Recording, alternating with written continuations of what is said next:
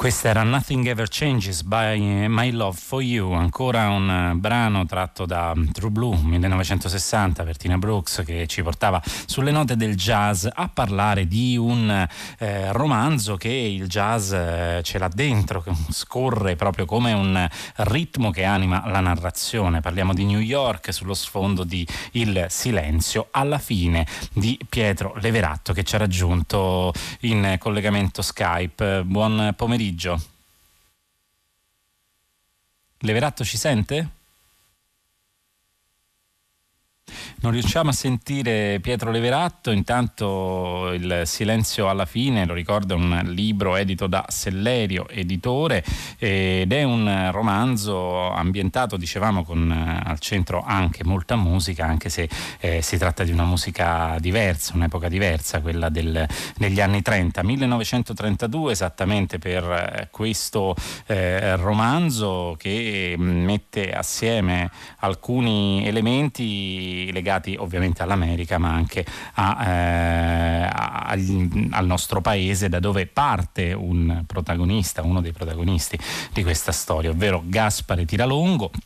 camicia nera eh, eh, fin dai tempi precedenti alla marcia su Roma eh, si considera un, un, amico del duce perché è stato esule con lui in Svizzera e però gli apparati, gli apparati ehm, della, del fascismo lo considerano soltanto un rompiscatole. Allora per disfarsi di questo rompiscatole decidono di spedirlo da qualche parte dove non possa fare troppi casini ovvero ovvero eh, dall'altra parte eh, dell'Atlantico, che nel 32 significa mettere una bella distanza, chiaramente. Giuseppe Gaspare Tiralungo, però, è un personaggio che non sta con le mani in mano, che si interroga su che cosa può fare per mettersi in luce, vuole scrivere un libro sul duce, eh, vorrebbe addirittura intitolarlo Io e il mio amico Benito, poi opta per Benito Mussolini Giovane Leone, eh, ma eh, per trovare un, qualche cosa che riesca a finalmente a metterlo in mostra,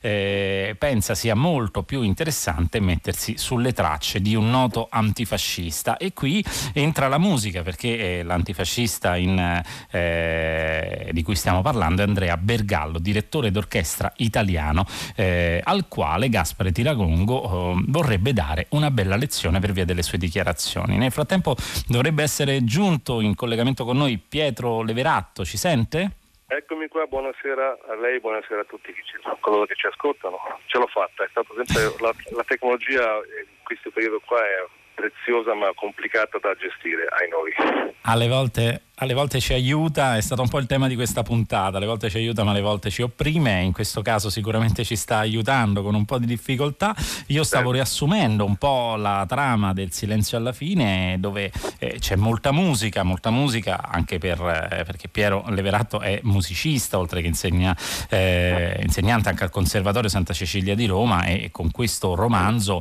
eh, mette la musica, mette il, eh, non soltanto la musica ma direi proprio l'incontro mh, tra la tradizione tradizione classica europea e quello che nasce proprio dall'altra parte dell'Atlantico, ovvero il jazz come sfondo di un noir, eh, di un noir che vede per l'appunto eh, fascisti, antifascisti, ebrei scappati dall'Austria, eh, musicisti neri e mh, mm, mafia, sono veramente moltissimi personaggi eh, che si affacciano all'interno di questa storia. Parliamo però mh, eh, mm, proprio diciamo dello sfondo, la New York del 1932 che ci sembra di capire capire dalla lettura di questo libro è un tempo e un luogo molto, chiaro, molto caro a Pietro Levaratto.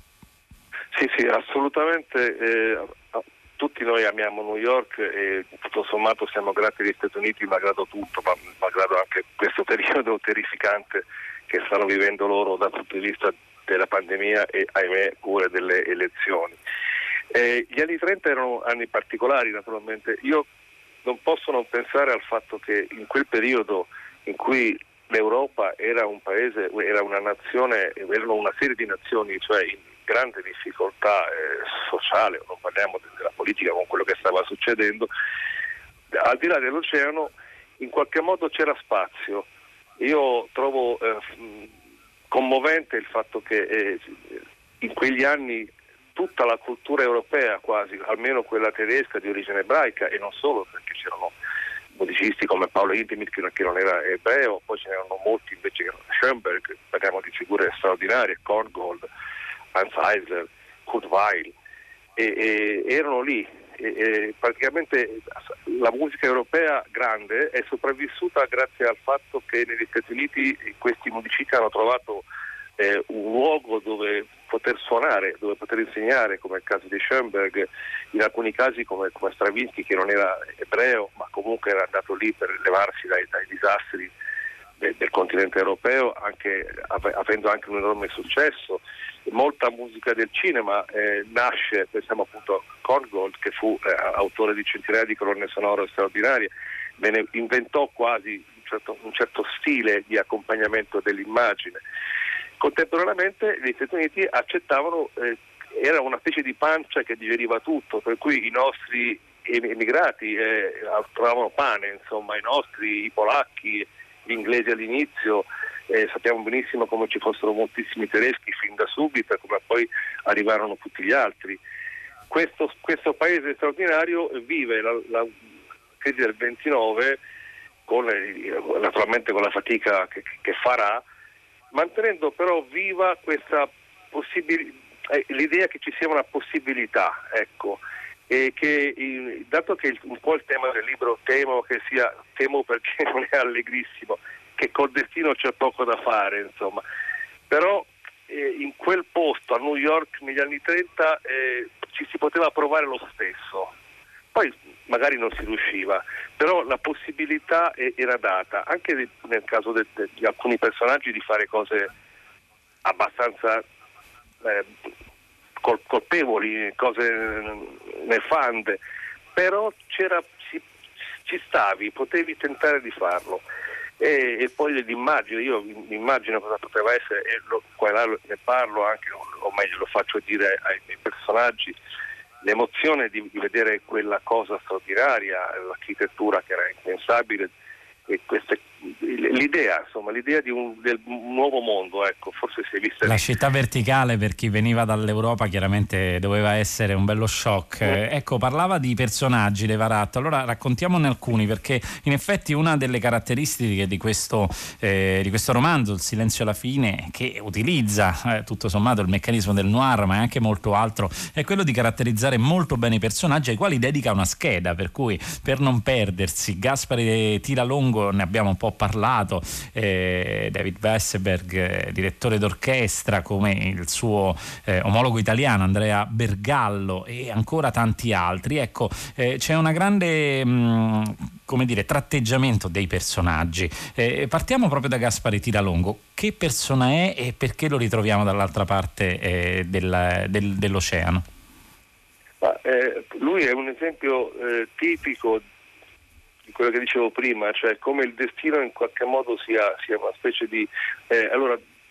devo premettere una cosa, scrivere come eh, scrivere musica, come scrivere romanzi e come forse semplicemente vivere, è sostanzialmente flirtare col fallimento, perché siamo su un filo e questo equilibrio è, sempre molto difficile. E lui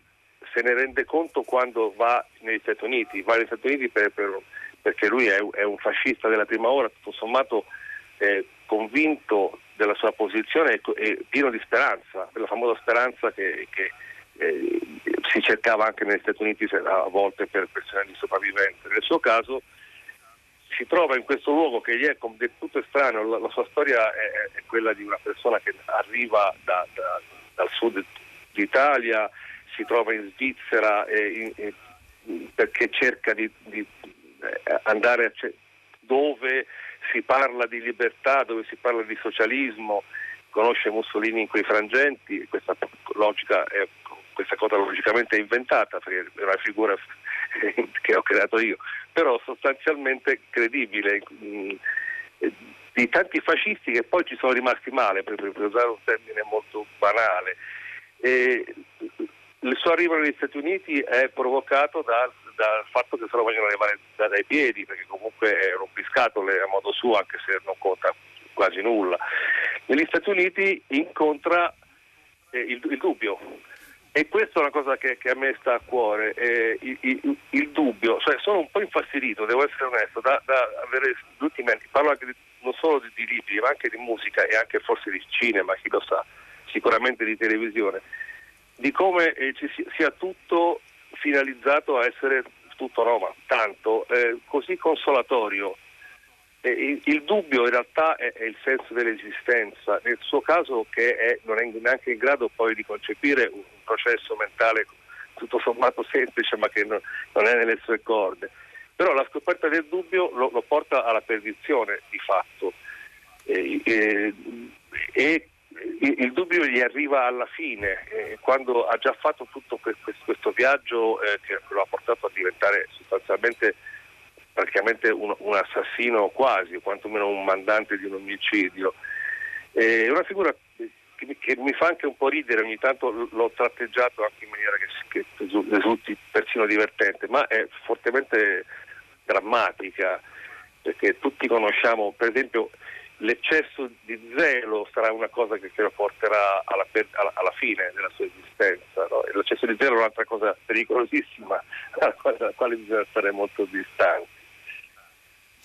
Ecco, un altro aspetto che caratterizza questo, mm, questo, romanzo è che è un po' un tratto della città di New York, forse soprattutto in quegli anni, ma chissà, forse anche adesso, il, eh, adesso o perlomeno prima della pandemia, chiaramente. E, mm, il fatto degli incontri. Mm, questo è un romanzo anche di incontri, di incontri di persone che altrove difficilmente si sarebbero potute incontrare. Ad esempio, eh, eh, David Weisberg eh, e, e, e, la cameriera Julia Wright, oppure l'incontro incontro che poi lui stesso avrà eh, con Orville eh, Joubert. Vogliamo raccontarle anche per eh, spiegare chi sono questi personaggi e che ruolo hanno all'interno della storia? Eh, certamente. Eh, questo grande direttore ebreo austriaco che è Uniti alla fine di un lungo contratto con il Metropolitan di New York è un musicista eh, diciamo tipicamente mitteleuropeo de- devo essere sincero, è, ho preso alcuni tratti che ho pensato potessero essere in comune con quelli di, di Gustav Mahler, che era morto un po' di anni prima, anche nel, nel, nella figura tormentata. E l'incontro con questa cameriera di, di, un locale di jazz, musica che a lui non piace, o quantomeno di cui gli sfugge il, effettivamente la razio, incontra però questa, questa giovane donna e, e, si rende conto lui stesso de, della, della, possibilità di, eh, di, ricostruirsi. È un uomo fortemente tormentato, ha, ha dei grossi problemi, problemi anche di tipo banalmente sentimentale, ma peggio di così, insomma. E, e questa, questa giovane donna è un pochino l'immagine che poteva avere lui degli Stati Uniti, lei gli dice guarda io sono una, una donna americana del XX secolo, eh, se mi piace un uomo me lo prendo, cosa che probabilmente era impensabile in, un circuito, anche se poi ne facevano di tutti i colori, nel circuito della Vienna eh, degli intellettuali e dell'avanguardia artistica di quegli anni accadeva ma probabilmente non si poteva dire così francamente salvo, salvo casi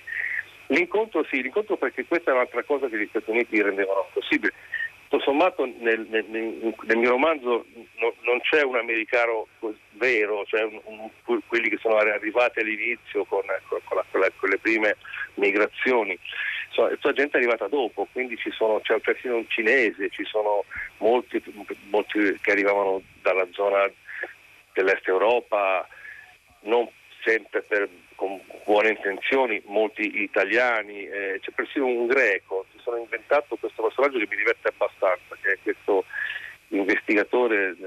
questo federale, perché nell'FBI, che ancora non si chiamava così, che è di origine greca e ci fu una piccola minoranza di, di lavoratori greci che andò a New Orleans eh, a fine del secolo, che spesso erano eh, uomini soli che andavano lì solo per lavorare e poi se ne tornavano indietro, non, non creò poi effettivamente quello che è successo con gli italo-americani, appunto con gli irlandesi, eccetera.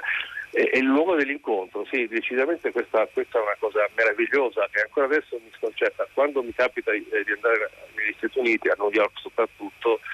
eh, mi, mi, mi diverto moltissimo a parlare con persone che hanno cognomi assolutamente eh, di, di, tutte le derive possibili, storie personali, eh, dei, dei nonni magari, e, e tutti hanno, hanno, una buona memoria di questo. Eh, contemporaneamente alla, gratitud- alla, gratitudine per il paese che comunque li ha accettati. Ora lasciamo perdere ora che c'è il, il muro e che abbiamo questo personaggio abbastanza terrificante che temo che pure che venga rieletto, ma eh, di fatto anche nei momenti peggiori eh, gli Stati Uniti facevano entrare le persone e se nascevi lì eri americano. Una lezione che noi europei, almeno noi italiani, non abbiamo ancora imparato evidentemente. No, ma torniamo al tema del del libro e di quanto poi alcuni tratti possano ricordare eh, personaggi che veramente hanno vissuto quell'epoca o epoche contigue. Eh, Toscanini viene citato all'interno del libro, ad esempio. Ecco, lei scrive eh, una nota prima di cominciare. Alcune di queste vicende sono accadute a persone realmente esistite, altre sono di mia invenzione, non necessariamente le più inverosimili. Come dire, forse alle volte, soprattutto in un contesto come la New York degli anni 30, la realtà riesce a sfidare persino l'immaginazione. Certo, è, è stato un lavoro importante, nel senso che è molto ingombrante la ricerca storica, che se mi interessava eh, che, ci, che, tutto quello che accadesse fosse eh, contestualizzato in maniera eh, credibile, per cui mi sono andato a cercare un sacco di materiale,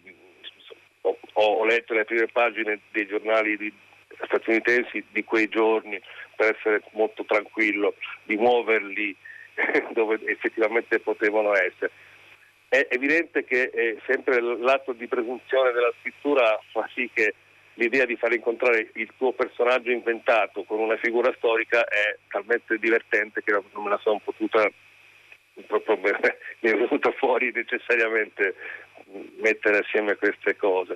E, e, diciamo che la musica resta una cornice importante di tutto il lavoro perché semplicemente nel mio caso era, era, era, era come si diceva a scuola, il mio tema a piacere. Conosco bene cosa succede anche in quello che non si vede, no? nel retrobottega della musica e su quello ero, andavo dritto con grande facilità e il resto è stato complesso perché dare senso, cioè rendere eh, delle figure che poi di fatto sono vorrei che fosse una specie di opera, ecco, una, con queste figure di cartapesta che tu in realtà quando vai a teatro senti assolutamente autentiche, credibili, sincere e in grado di cambiare la, un pochino di quello che tu pensi addirittura. No? Eh, il bello. Sì, è, sta, è stato un lavoro complicato da questo punto di vista perché mi, mi piacerebbe una cosa che mi, mi, divertirebbe, chissà se accadrà mai, però mi divertirebbe moltissimo, è che qualcuno andasse nei negozi di dischi a cercare i dischi di, le poche registrazioni rimaste di cui parlo a un certo punto, proprio di, di, di Weissman, che, che, fu anche un compositore nella, nel, nel, nella finzione, nell'immaginario mio. Pietro Levaratte, invece la figura di Andrea Bergallo diciamo, è plasmata su chi o comunque che eco si porta dietro? È, è evidentemente una specie di, di, Toscanini, nel senso che eh, eh ho, ho, usato, ma io devo dire una cosa, se devo, eh, se devo parlare di un, di un, autore che mi diverte leggere, citerei figure come Herman Leonard, cioè questi, queste figure in grado di fare libri eh, di, di, di, narrazione eh, senza grasso, insomma, no? anche un po' tagliata a volte anche con l'accetta. Il caso di, del mio personaggio del direttore italiano è un po' così, cioè, ho, ho, usato alcuni, alcuni stilemi abbastanza eh, diciamo, tradizionali del, del, direttore tutto fuoco eh, mediterraneo, lui era nato nella mia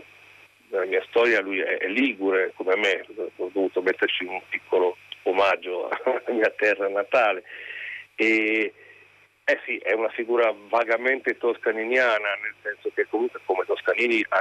effettivamente fece, lasciò l'Italia per contrasti con il, con il partito e con Mussolini stesso e eh, lo fu fino in fondo, fu uno degli italiani in grado di essere coerente fino in fondo. Cioè, lui visse in esilio, un esilio meraviglioso dirigendo orchestre fantastiche in tutto il mondo, però fuori, fuori casa. E, e il, il, mio, il, mio, il, mio, direttore italiano è parente stretto sicuramente, eh, suo, eh, esattamente come, come, dicevo prima, così come forse eh, anche, anche Weissman è parente leggermente di, di Gustav Mahler. E tra l'altro mi diverte l'idea che ehm, è, ci fu un incontro vero, anche se non ci sono esattamente le prove tutte, ma ci sono alcune cose che ci fanno pensare che effettivamente Toscanini e, e Mahler ebbero modo di, di, di avere una, almeno un contatto, perché Mahler diede a Toscanini una partitura di una sua sinfonia e Toscanini in realtà disse non, non la capisco e non la diresse mai, che è un peccato perché poteva essere una cosa veramente meravigliosa. Questo è per dire degli incontri che non sono avvenuti attorno a quelli che invece avvengono, avvengono in questo libro e sono avvenuti effettivamente a New York. Parlavamo prima di Orville eh, Joubert, direttore dell'orchestra Swing, che incontra Weisberg e gli dice, eh, lo chiama maestro e gli racconta anche il fatto che in realtà lui è molto appassionato della musica classica, ma eh, ha mai visto, ne dice un, un musicista nero all'interno di un'orchestra, ho capito che eh, i neri devono far ballare sostanzialmente. Allora, eh, che incontro è questo? Che è un incontro effettivamente tra due tradizioni, quella eh, rinnovata, perché il eh, jazz, il blues effettivamente vengono dalla musica africana, ma eh, hanno incontrato anche la tradizione europea proprio in quella terra di mistura che è stata gli Stati Uniti di quella di quella decade e non solo. Eh, però per l'appunto c'è un guardarsi a distanza con eh, sostanzialmente un profondo apprezzamento tra musicisti. I musicisti un po' sono, come dire, appartenenti ad una medesima fratellanza all'interno di questo romanzo. E, eh, sicuramente questa è una cosa che tutti i musicisti hanno potuto verificare di persona. C'è un momento in cui la musica che fai importa meno dal fatto che tu la stia facendo e, e, e trovi lì un luogo veramente eh, di fratellanza, è un termine che mi pare giusto che, che lei abbia usato, perché è esattamente così. Ed è altrettanto vero, ahimè, che per i musicisti di colore era semplicemente impossibile accedere alla musica colta, chiamiamola così, comunque europea perlomeno. Ci sono pochissimi casi, sono casi in qualche modo usati più come foglia di fico in quegli anni che non è effettiva possibilità. Non, fina, non, è una cosa finita da poco, c'era una, questa, questa, la frase che lui dice a un certo punto quando parla dell'orchestra è una frase vera che disse Miles Davis, il grande Miles Davis in un'intervista eh, quando gli chiesero come mai abbandonò gli studi alla Juilliard School di New York di musica classica e lui disse io non ho mai visto un trombettista di colore in un'orchestra sinfonica e questa cosa accadeva negli anni 50, quindi è, è, una delle cose tragiche che ci sono state. E, e comunque sicuramente il jazz rappresenta eh, non solo eh, una, una, forma di arte più autenticamente statunitense, insieme forse a, a, al baseball, non so, è comunque un, un punto no, di, di massima espressione ma anche una musica che è proprio esattamente come, come gli Stati Uniti è in grado di, eh, di accettare e di aprirsi e, e, di, e di, diventare eh, proprio una, un, eh, liquida e coinvolgersi in tutto il resto, è una cosa molto importante. Ora in questo momento anche la musica di origine europea, che non è più tale, ma quantomeno che arriva dalla partitura, perché ci cala il percorso, quello che conosciamo dalla musica del, dell'antichità fino a oggi, sta facendo lo stesso sforzo e, e, ed infatti è, è molto più, più, vorrei dire più, più, bella, anche se un termine sbagliato, nel senso che eh, la musica contemporanea di oggi fa qualcosa che Gesù aveva fatto da molto tempo, cioè recupera la necessità della, della comunicazione e, e lo Forse fa in maniera... Perché... Scusi, prego.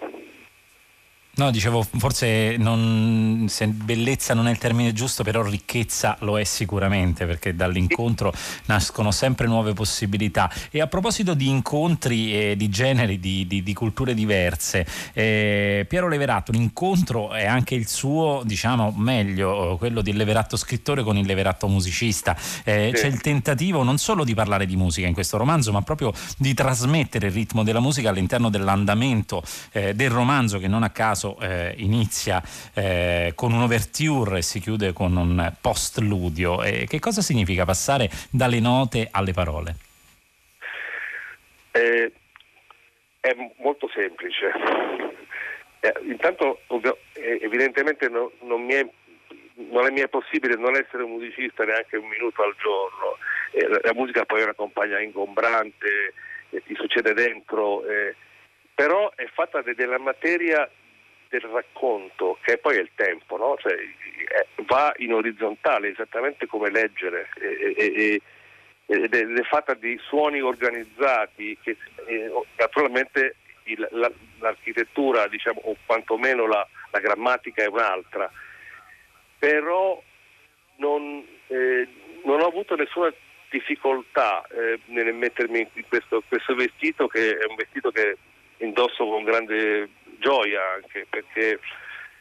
il, il, il bello di tutte queste esperienze, cioè scrivere, suonare, scrivere musica, eh, è il rapporto che resta quando finisce, che è la, memoria fondamentalmente. No? Il, tutto sommato quello che ci è lasciato da, da, da un bel pezzo, da, da, una sinfonia o da un bel libro è, abbastanza indicibile, no? Dobbiamo attaccarci a, a, cose molto vaghe per parlarne. Infatti diciamo mi è piaciuto o non mi è piaciuto che funziona benissimo perché forse è la sola cosa sensata, no? a un certo punto possiamo eh dire. Però ho fatto fatica. Grazie, grazie a, Piero, a, Pietro Leveratto per essere stato con noi e per averci raccontato il Silenzio alla fine, edito da Sellerio, editore, il nostro libro del giorno di Fahrenheit. Grazie per essere stato grazie. con noi. Grazie a lei. E noi ci salutiamo, l'appuntamento con Fahrenheit è per domani, la linea passa ora a 6 gradi con Luca Damiani, un saluto dalla redazione, Carlo D'Amicis, Michele De Mieri, Lea Ge- Gemmato, Clementina Palladini, Emilia Morelli, e Daniela Pirastu e Laura Zanacchi, con noi regia Benedetta Annibali, Francesco Napoleoni ed Enrico Murgia si sono alternati alla console, Susanna Tartaro come sempre alla cura di Fahrenheit e da Graziano Graziani che è stato ai microfoni, un augurio di buona serata. Thank you.